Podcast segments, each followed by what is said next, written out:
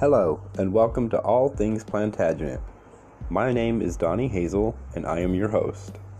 To all of my original listeners, welcome back. To those new to the show, welcome. I am a storytelling historian with a great love for the Plantagenet dynasty, as I am a direct descendant to Geoffrey of Anjou via my paternal line on my grandmother Carter's side. I descend through Diana Skipwith, daughter of Sir Henry Skipwith and Amy Kemp. Diana married Captain Thomas Carter. They immigrated to the Americas in 1650, settling in Barford in Lancaster County, Virginia. So, with that said, please like and download the show as it helps other listeners learn about the show. If you wish to support this podcast, there is a link for you to do so, and it would be much appreciated as it would help with costs of maintaining the website www.allthingsplantagenet.com, where you can find the podcast as well as extra items for each episode you can read or download. You can also find great books and videos for sale as well. Feel free to also visit our Facebook page. A link is provided as well on the website. Okay, on to the episode.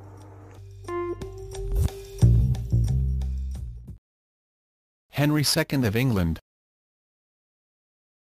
Henry II, also known as Henry Curtmantle, Henry Fitz-Empress or Henry Plantagenet, ruled as Count of Anjou, Count of Maine, Duke of Normandy, Duke of Aquitaine, Count of Nantes, King of England and Lord of Ireland. At various times, he also controlled Wales, Scotland and Brittany. Henry was the son of Geoffrey of Anjou and Matilda, daughter of Henry I of England. He became actively involved by the age of 14 in his mother's efforts to claim the throne of England, then occupied by Stephen of Blois, and was made Duke of Normandy at 17. He inherited Anjou in 1151 and shortly afterwards married Eleanor of Aquitaine, whose marriage to Louis VII of France had recently been annulled. Stephen agreed to a peace treaty after Henry's military expedition to England in 1153. Henry inherited the kingdom on Stephen's death a year later. Henry was an energetic and sometimes ruthless ruler, driven by a desire to restore the lands and privileges of his royal grandfather, Henry I. During the early years of the younger Henry's reign he restored the royal administration in England, re-established hegemony over Wales and gained full control over his lands in Anjou, Maine and Touraine. Henry's desire to reform the relationship with the church led to conflict with his former friend Thomas Becket, the Archbishop of Canterbury. This controversy lasted for much of the 1160s and resulted in Becket's death in 1170. Henry soon came into conflict with Louis VII and the two rulers fought what has been termed a Cold War over several decades. Henry expanded his empire, often at Louis' expense, taking Brittany and pushing east into central France and south into Toulouse. Despite numerous peace conferences and treaties no lasting agreement was reached. By 1172, he controlled England, large parts of Wales, the eastern half of Ireland and the western half of France, an area that would later come to be called the Angevin Empire. Henry and Eleanor had eight children. As they grew up, tensions over the future inheritance of the empire began to emerge, encouraged by Louis and his son King Philip II. In 1173 Henry's heir apparent, young Henry, rebelled in protest. He was joined by his brothers Richard and Geoffrey and by their mother, Eleanor. France, Scotland, Flanders and Boulogne allied themselves with the rebels. The Great Revolt was only defeated by his vigorous military action and talented local commanders, many of them new men appointed for their loyalty and administrative skills. Young Henry and Geoffrey revolted again in 1183, resulting in young Henry's death. The Norman invasion of Ireland provided lands for his youngest son John, but Henry struggled to find ways to satisfy all his son's desires for land and immediate power. Philip successfully played on Richard's fears that Henry would make John king, and a final rebellion broke out in 1189. Decisively defeated by Philip and Richard and suffering from a bleeding ulcer, Henry retreated to Chinon in Anjou, where he died. Henry's empire quickly collapsed during the reign of his youngest son John. Many of the changes Henry introduced during his long rule, however, had long-term consequences. Henry's legal changes are generally considered to have laid the basis for the English common law, while his intervention in Brittany, Wales and Scotland shaped the development of their societies and governmental systems. Historical interpretations of Henry's reign have changed considerably over time. In the 18th century, scholars argued that Henry was a driving force in the creation of a genuinely English monarchy and, ultimately, a unified Britain. During the Victorian expansion of the British Empire, historians were keenly interested in the formation of Henry's own empire, but they also expressed concern over his private life and treatment of Becket. Late 20th century historians have combined British and French historical accounts of Henry, challenging earlier Anglo-centric interpretations of his reign. Early years 1133-49 Henry was born in France at Le Mans on March 5, 1133 as the eldest child of Geoffrey the Fair, Count of Anjou, and the Empress Matilda, so titled because of her first marriage to Henry V, the Holy Roman Emperor. The French county of Anjou was formed in the 10th century and the Angevin rulers attempted for several centuries to extend their influence and power across France through careful marriages and political alliances. In theory the county answered to the French king but royal power over Anjou weakened during the 11th century and the county became largely autonomous. Henry's mother was the eldest daughter of Henry I, King of England and Duke of Normandy. She was born into a powerful ruling class of Normans, who traditionally owned extensive estates in both England and Normandy. Matilda was married at a young age to Henry V. After his death she was remarried to Geoffrey. Following Henry I's death in 1135, Matilda hoped to claim the English throne but instead her cousin Stephen of Blois was crowned king and recognised as the Duke of Normandy, resulting in civil war between their rival supporters. Geoffrey took advantage of the confusion to attack the Duchy of Normandy but played no direct role in the English conflict, leaving this to Matilda and her half-brother, Robert of Gloucester. The war, termed the Anarchy by Victorian historians, dragged on and degenerated into stalemate. Henry probably spent some of his earliest years in his mother's household, and accompanied Matilda to Normandy in the late 1130s. Henry's later childhood, probably from the age of seven, was spent in Anjou, where he was educated by Peter of Saintes, a noted grammarian of the day. In late 1142, Geoffrey decided to send the nine-year-old to Bristol, the centre of Angevin opposition to Stephen in the southwest of England, accompanied by Robert of Gloucester. Although having children educated in relatives' households was common among noblemen of the period, sending Henry to England also had political benefits as Geoffrey was coming under criticism for refusing to join the war in England. For about a year, Henry lived alongside Roger of Worcester, one of Robert's sons, and was instructed by a magister, Master Matthew. Robert's household was known for its education and learning. The canons of St. Augustine's in Bristol also helped in Henry's education, and he remembered them with affection in later years. Henry returned to Anjou either in 1143 or 1144, resuming his education under William of Conches, another famous academic. Henry returned to England in 1147, when he was 14. Taking his immediate household and a small number of mercenaries, he left Normandy and landed in England, striking into Wiltshire. Despite initially causing considerable panic, the expedition had little success and Henry found himself unable to pay his forces and therefore unable to return to Normandy. Neither his mother nor his uncle were prepared to support him, implying that they had not approved of the expedition in the first place. Surprisingly, Henry instead turned to King Stephen, who paid the outstanding wages and thereby allowed Henry to retire gracefully. Stephen's reasons for doing so are unclear. One potential explanation is his general courtesy to a member of his extended family. Another is that he was starting to consider how to end the war peacefully, and saw this as a way of building a relationship with Henry. Henry intervened once again in 1149, commencing what is often termed the Henrician phase of the Civil War.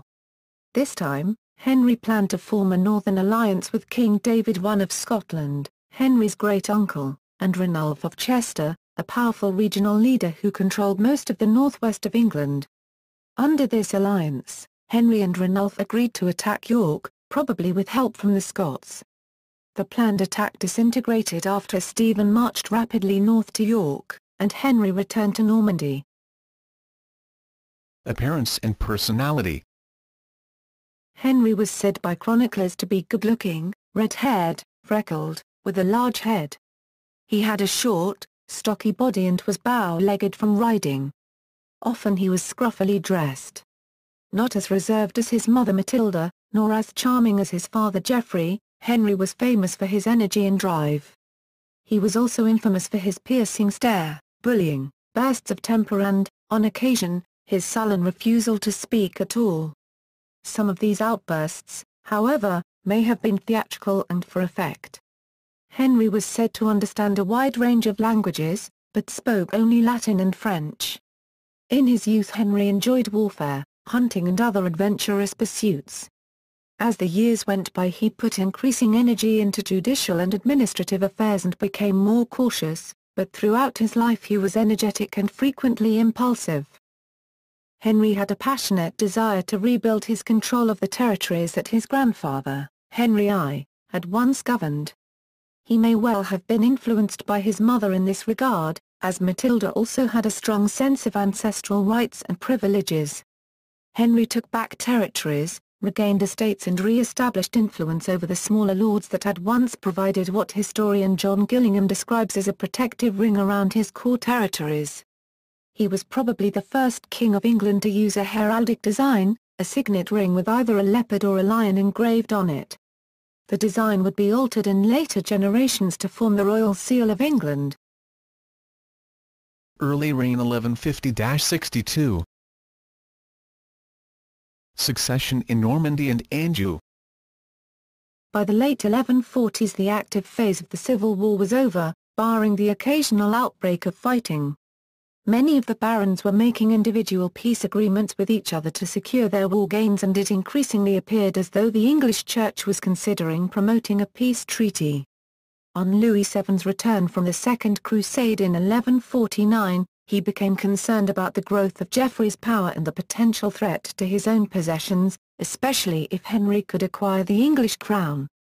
In 1150, Geoffrey made Henry the Duke of Normandy and Louis responded by putting forward King Stephen's son Eustace as the rightful heir to the duchy and launching a military campaign to remove Henry from the province.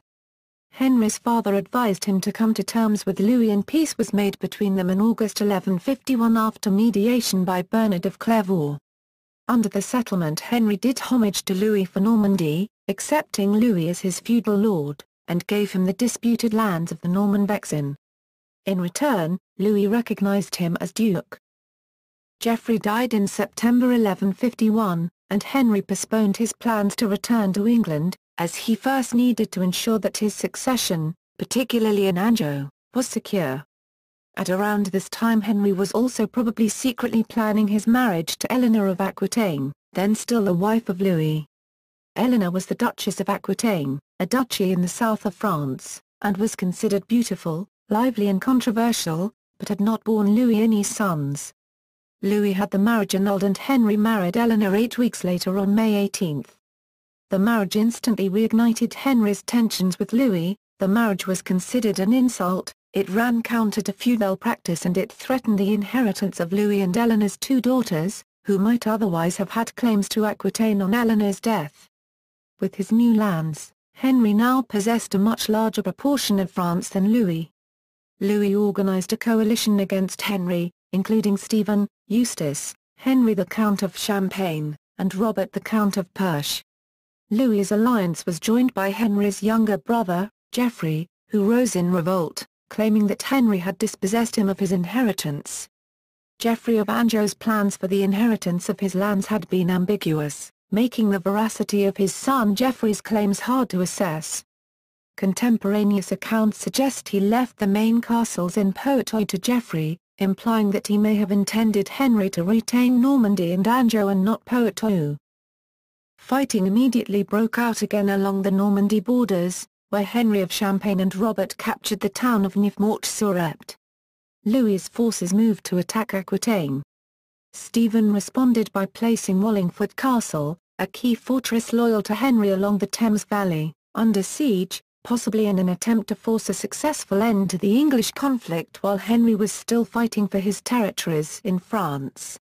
Henry moved quickly in response, avoiding open battle with Louis in Aquitaine and stabilizing the Norman border, pillaging the Vexin and then striking south into Anjou against Geoffrey, capturing one of his main castles. Louis fell and withdrew from the campaign, and Geoffrey was forced to come to terms with Henry. Taking the English throne In response to Stephen's siege, Henry returned to England again at the start of 1153, braving winter storms.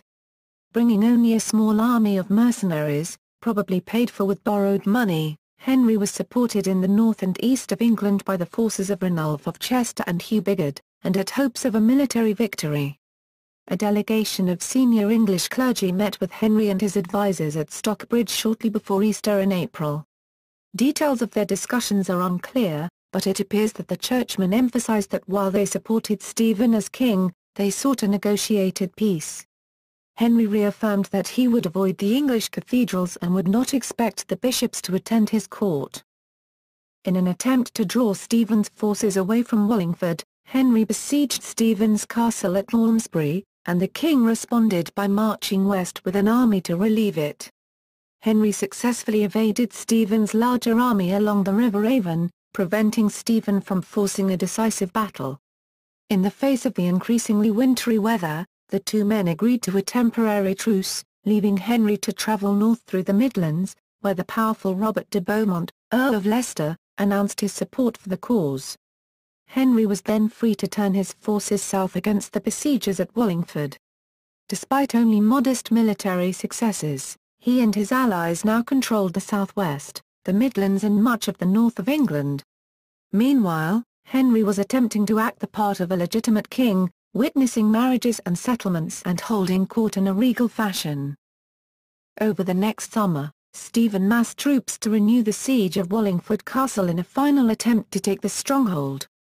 The fall of Wallingford appeared imminent and Henry marched south to relieve the siege, arriving with his small army and placing Stephen's besieging forces under siege themselves.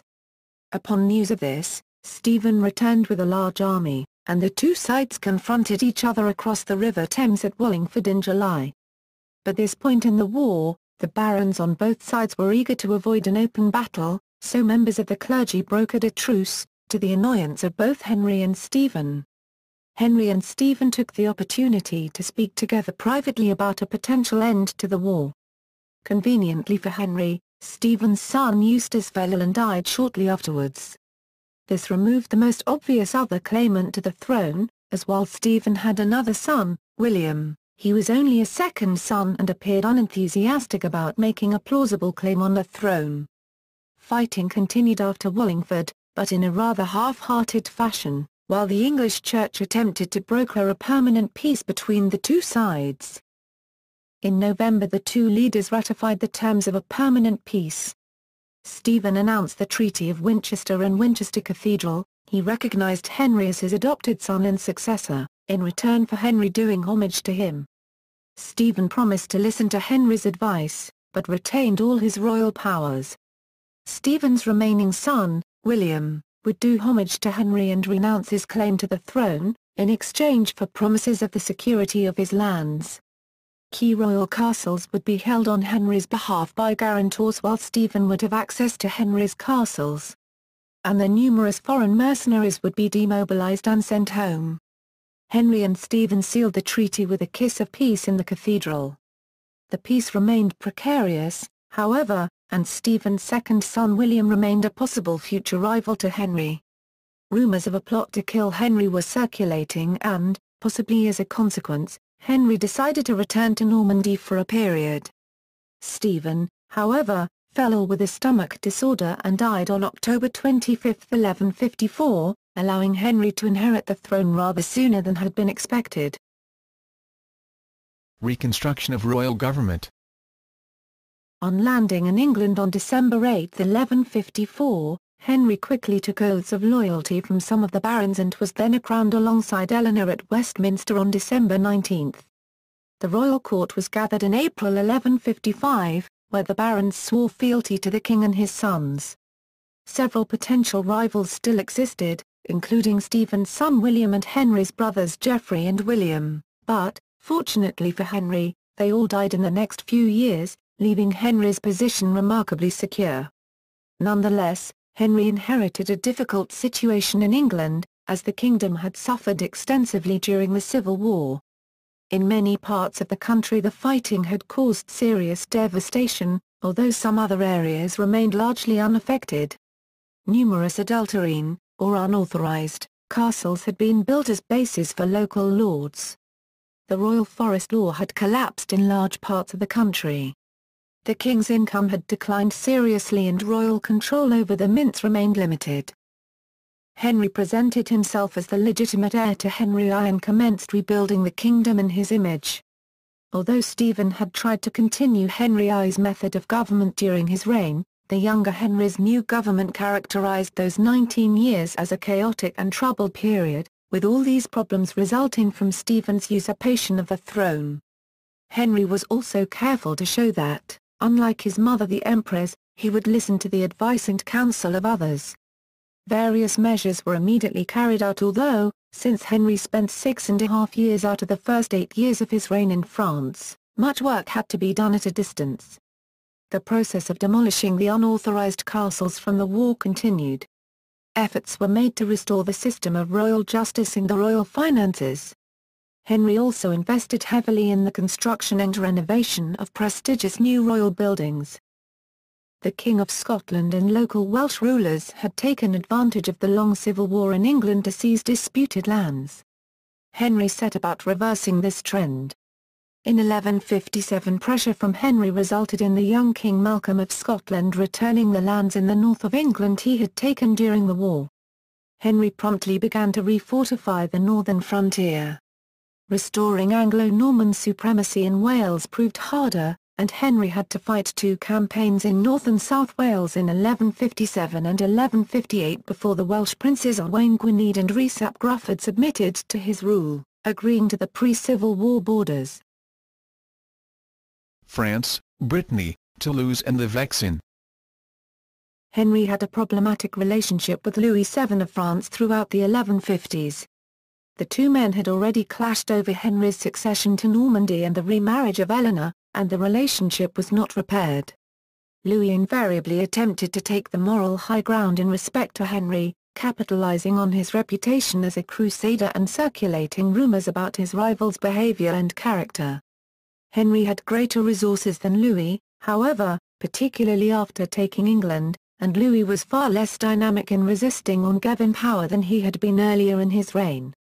The disputes between the two drew in other powers across the region, including Thierry, the Count of Flanders, who signed a military alliance with Henry, albeit with a clause that prevented the Count from being forced to fight against Louis, his feudal lord. Further south, Theobald V, the Count of Blois, an enemy of Louis, became another early ally of Henry. The resulting military tensions and the frequent face-to-face meetings to attempt to resolve them has led historian John Dunbabin to liken the situation to the period of the Cold War in Europe in the 20th century. On his return to the continent from England, Henry sought to secure his French lands and quash any potential rebellion. As a result, in 1154 Henry and Louis agreed a peace treaty, under which Henry bought back the Vernon and the Neuf March from Louis. The treaty appeared shaky, however and tensions remained, in particular, Henry had not given homage to Louis for his French possessions. In an attempt to improve relations, Henry met with Louis at Paris and Mont Saint-Michel in 1158, agreeing to betroth Henry's eldest living son, the young Henry, to Louis's daughter Margaret. The marriage deal would have involved Louis granting the disputed territory of the Vexin to Margaret on her marriage to the young Henry, while this would ultimately give Henry the lands that he claimed, it also cunningly implied that the Vexin was Louis's to give away in the first place, in itself a political concession. For a short while, a permanent peace between Henry and Louis looked plausible. Meanwhile, Henry turned his attention to the Duchy of Brittany, which neighboured his lands and was traditionally largely independent from the rest of France, with its own language and culture the Breton dukes held little power across most of the duchy, which was mostly controlled by local lords. In 1148, Duke Conan III died and civil war broke out. Henry claimed to be the overlord of Brittany, on the basis that the duchy had owed loyalty to Henry I, and saw controlling the duchy both as a way of securing his other French territories and as a potential inheritance for one of his sons. Initially Henry's strategy was to rule indirectly through proxies, and accordingly Henry supported Conan IV's claims over most of the duchy, partly because Conan had strong English ties and could be easily influenced. Conan's uncle, Hoël, continued to control the county of Nantes in the east until he was deposed in 1156 by Henry's brother, Geoffrey, possibly with Henry's support. When Geoffrey died in 1158, Conan attempted to reclaim Nantes but was opposed by Henry who annexed it for himself. Louis took no action to intervene as Henry steadily increased his power in Brittany. Henry hoped to take a similar approach to regaining control of Toulouse in southern France. Toulouse, while technically part of the Duchy of Aquitaine, had become increasingly independent and was now ruled by Count Raymond V, who had only a weak claim to the lands. Encouraged by Eleanor, Henry first allied himself with Raymond's enemy Raymond Berenguer of Barcelona and then in 1159 threatened to invade himself to depose Raymond. Louis, however, married his sister Constance to Raymond in an attempt to secure his southern frontiers. Nonetheless, when Henry and Louis discussed the matter of Toulouse, Henry left believing that he had the French king's support for military intervention.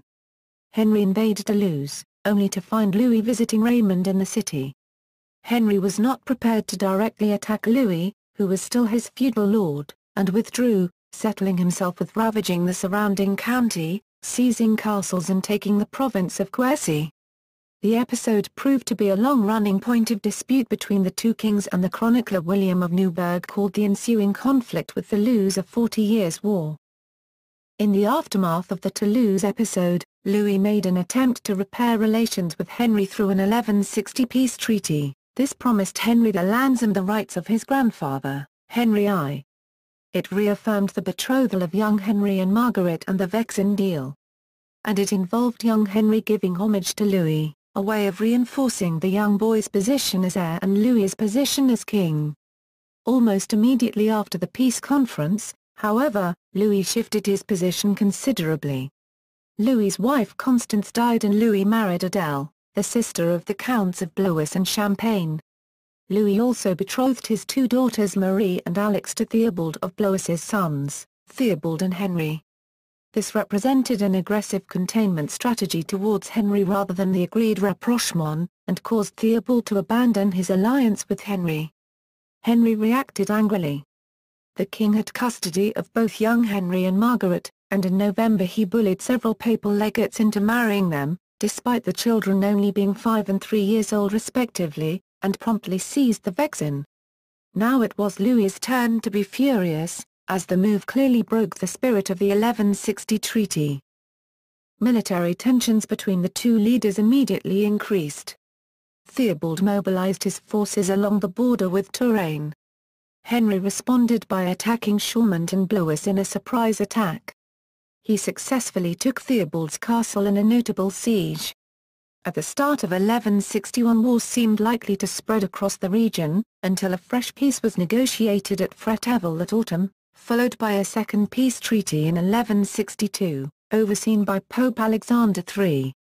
Despite this temporary halt in hostilities, Henry's seizure of the Vexin proved to be a second long-running dispute between him and the kings of France. Government family and household. Empire and nature of government Henry controlled more of France than any ruler since the Carolingians. These lands, combined with his possessions in England, Wales, Scotland and much of Ireland, produced a vast domain often referred to by historians as the Angevin Empire.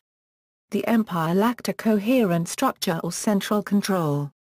Instead, it consisted of a loose, flexible network of family connections and lands. Different local customs applied within each of Henry's different territories, although common principles underpinned some of these local variations. Henry travelled constantly across the empire, producing what the historian John Jolliffe describes as a government of the roads and roadsides. His travels coincided with regional governmental reforms and other local administrative business, although messengers connected him to his possession wherever he went. In his absence the lands were ruled by seneschals and justiciars, and beneath them local officials in each of the regions carried on with the business of government. Nonetheless, many of the functions of government centered on Henry himself and he was often surrounded by petitioners requesting decisions or favors. From time to time, Henry's royal court became a magnum concilium, a great council. These were sometimes used to take major decisions but the term was loosely applied whenever a large number of barons and bishops attended the king. A great council was supposed to advise the king and give assent to royal decisions, although it is unclear how much freedom they actually enjoyed to oppose Henry's intentions. Henry also appears to have consulted with his court when making legislation. The extent to which he then took their views into account is unclear. As a powerful ruler, Henry was able to provide either valuable patronage or impose devastating harm on his subjects. Using his powers of patronage, Henry was very effective at finding and keeping competent officials, including within the church, in the 12th century a key part of royal administration. Indeed royal patronage within the church provided an effective route to advancement under Henry and most of his preferred clerics eventually became bishops and archbishops. Henry could also show his ira e malevolentia, anger and ill will, a term that described his ability to punish or financially destroy particular barons or clergy. In England, Henry initially relied on his father's former advisers whom he brought with him from Normandy, and on some of Henry I's remaining officials, reinforced with some of Stephen's senior nobility who made their peace with Henry in 1153. During his reign Henry, like his grandfather, increasingly promoted new men, minor nobles without independent wealth and lands, to positions of authority in England. By the 1180s this new class of royal administrators was predominant in England, supported by various illegitimate members of Henry's family. In Normandy, the links between the two halves of the Anglo-Norman nobility had weakened during the first half of the 12th century, and continued to do so under Henry. Henry drew his close advisers from the ranks of the Norman bishops and, as in England, recruited many new men as Norman administrators, few of the larger landowners in Normandy benefited from the king's patronage. Henry frequently intervened with the Norman nobility through arranged marriages or the treatment of inheritances either using his authority as duke or his influence as king of England over their lands there. Henry's rule was a harsh one.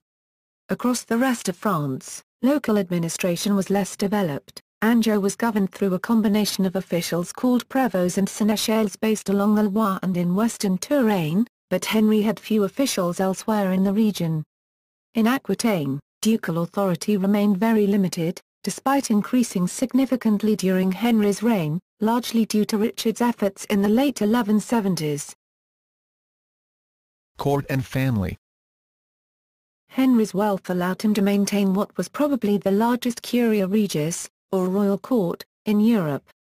His court attracted huge attention from contemporary chroniclers, and typically comprised a number of major nobles and bishops, along with knights, domestic servants, prostitutes, clerks, horses and hunting dogs.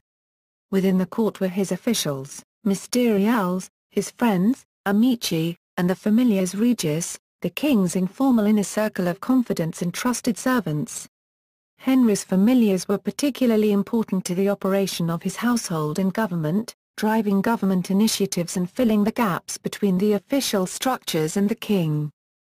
Henry tried to maintain a sophisticated household that combined hunting and drinking with cosmopolitan literary discussion and courtly values. Nonetheless, Henry's passion was for hunting, for which the court became famous.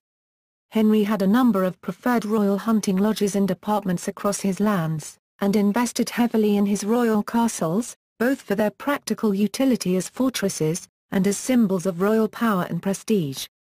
The court was relatively formal in its style and language, possibly because Henry was attempting to compensate for his own sudden rise to power and relatively humble origins as the son of a count. He opposed the holding of tournaments, probably because of the security risk that such gatherings of armed knights posed in peacetime. The Angevin Empire and court was, as historian John Gillingham describes it, a family firm. His mother, Matilda, played an important role in his early life and exercised influence for many years later. Henry's relationship with his wife Eleanor was complex, Henry trusted Eleanor to manage England for several years after 1154, and was later content for her to govern Aquitaine. Indeed, Eleanor was believed to have influence over Henry during much of their marriage. Ultimately, however, their relationship disintegrated and chroniclers and historians have speculated on what ultimately caused Eleanor to abandon Henry to support her older sons in the Great Revolt of 1173-74. Probable explanations include Henry's persistent interference in Aquitaine, his recognition of Raymond of Toulouse in 1173, or his harsh temper. Henry had several long-term mistresses, including Annabel de Balliol and Rosamond Clifford. Henry had eight legitimate children by Eleanor, five sons, William, the young Henry, Richard, Geoffrey and John, and three daughters, Matilda, Eleanor and Joan. Henry also had several illegitimate children. Amongst the most prominent of these were Geoffrey, later Archbishop of York, and William, later Earl of Salisbury. Henry was expected to provide for the future of his legitimate children either through granting lands to his sons or marrying his daughters well. Henry's family was divided by rivalries and violent hostilities, more so than many other royal families of the day, in particular the relatively cohesive French Capetians. Various suggestions have been put forward to explain Henry's family's bitter disputes, from their inherited family genetics to the failure of Henry and Eleanor's parenting. Other theories focus on the personalities of Henry and his children. Historians such as Matthew Strickland have argued that Henry made sensible attempts to manage the tensions within his family, and that, had the king died younger, the succession might have proven much smoother. Law Henry's reign saw significant legal changes, particularly in England and Normandy. By the middle of the 12th century, England had many different ecclesiastical and civil law courts, with overlapping jurisdictions resulting from the interaction of diverse legal traditions. Henry greatly expanded the role of royal justice in England, producing a more coherent legal system, summarized at the end of his reign in the Treatise of Glanville, an early legal handbook. Despite these reforms it is uncertain if Henry had a grand vision for his new legal system and the reforms seem to have proceeded in a steady, pragmatic fashion. Indeed, in most cases he was probably not personally responsible for creating the new processes, but he was greatly interested in the law, seeing the delivery of justice as one of the key tasks for a king and carefully appointing good administrators to conduct the reforms. In the aftermath of the disorders of Stephen's reign in England there were many legal cases concerning land to be resolved, many religious houses had lost land during the conflict, while in other cases owners and heirs had been dispossessed of their property by local barons, which in some cases had since been sold or given to new owners. Henry relied on traditional, local courts, such as the shire courts, hundred courts and in particular seignorial courts, to deal with most of these cases, hearing only a few personally. This process was far from perfect and in many cases claimants were unable to pursue their cases effectively. While interested in the law, during the first years of his reign Henry was preoccupied with other political issues and even finding the king for a hearing could mean travelling across the channel and locating his peripatetic court. Nonetheless, Henry was prepared to take action to improve the existing procedures, intervening in cases which he felt had been mishandled, and creating legislation to improve both ecclesiastical and civil court processes. Meanwhile, in neighbouring Normandy, Henry delivered justice through the courts run by his officials across the duchy and occasionally these cases made their way to the king himself. He also operated an exchequer court at Caen that heard cases relating to royal revenues and maintained a number of king's justices who travelled across the duchy. Between 1159 and 1163, Henry spent time in Normandy conducting reforms of royal and church courts and some measures later introduced in England are recorded as existing in Normandy as early as 1159. In 1163 Henry returned to England, intent on reforming the role of the royal courts. He cracked down on crime, seizing the belongings of thieves and fugitives, and travelling justices were dispatched to the north and the Midlands. After 1166, Henry's Exchequer Court in Westminster, which had previously only heard cases connected with royal revenues, began to take wider civil cases on behalf of the king. the reforms continued and Henry created the General Eyre, probably in 1176, which involved dispatching a group of royal justices to visit all the counties in England over a given period of time, with authority to cover both civil and criminal cases. Local juries were used occasionally in previous reigns, but Henry made much wider use of them. Juries were introduced in petty assizes from around 1176, where they were used to establish the answers to particular pre-established questions, and in grand assizes from 1179, where they were used to determine the guilt of a defendant. Other methods of trial continued, however, including trial by combat and trial by ordeal. After the Assize of Clarendon in 1166, royal justice was extended into new areas through the use of new forms of assizes, in particular novel disseisin, mort d'ancestor and dower und habit, which dealt with the wrongful dispossession of land, the right of inheritance and the rights of widows respectively. In making these reforms Henry both challenged the traditional rights of barons in dispensing justice and reinforced key feudal principles, but over time they greatly increased royal power in England. Relations with the Church Henry's relationship with the Church varied considerably across his lands and over time, as with other aspects of his rule, there was no attempt to form a common ecclesiastical policy.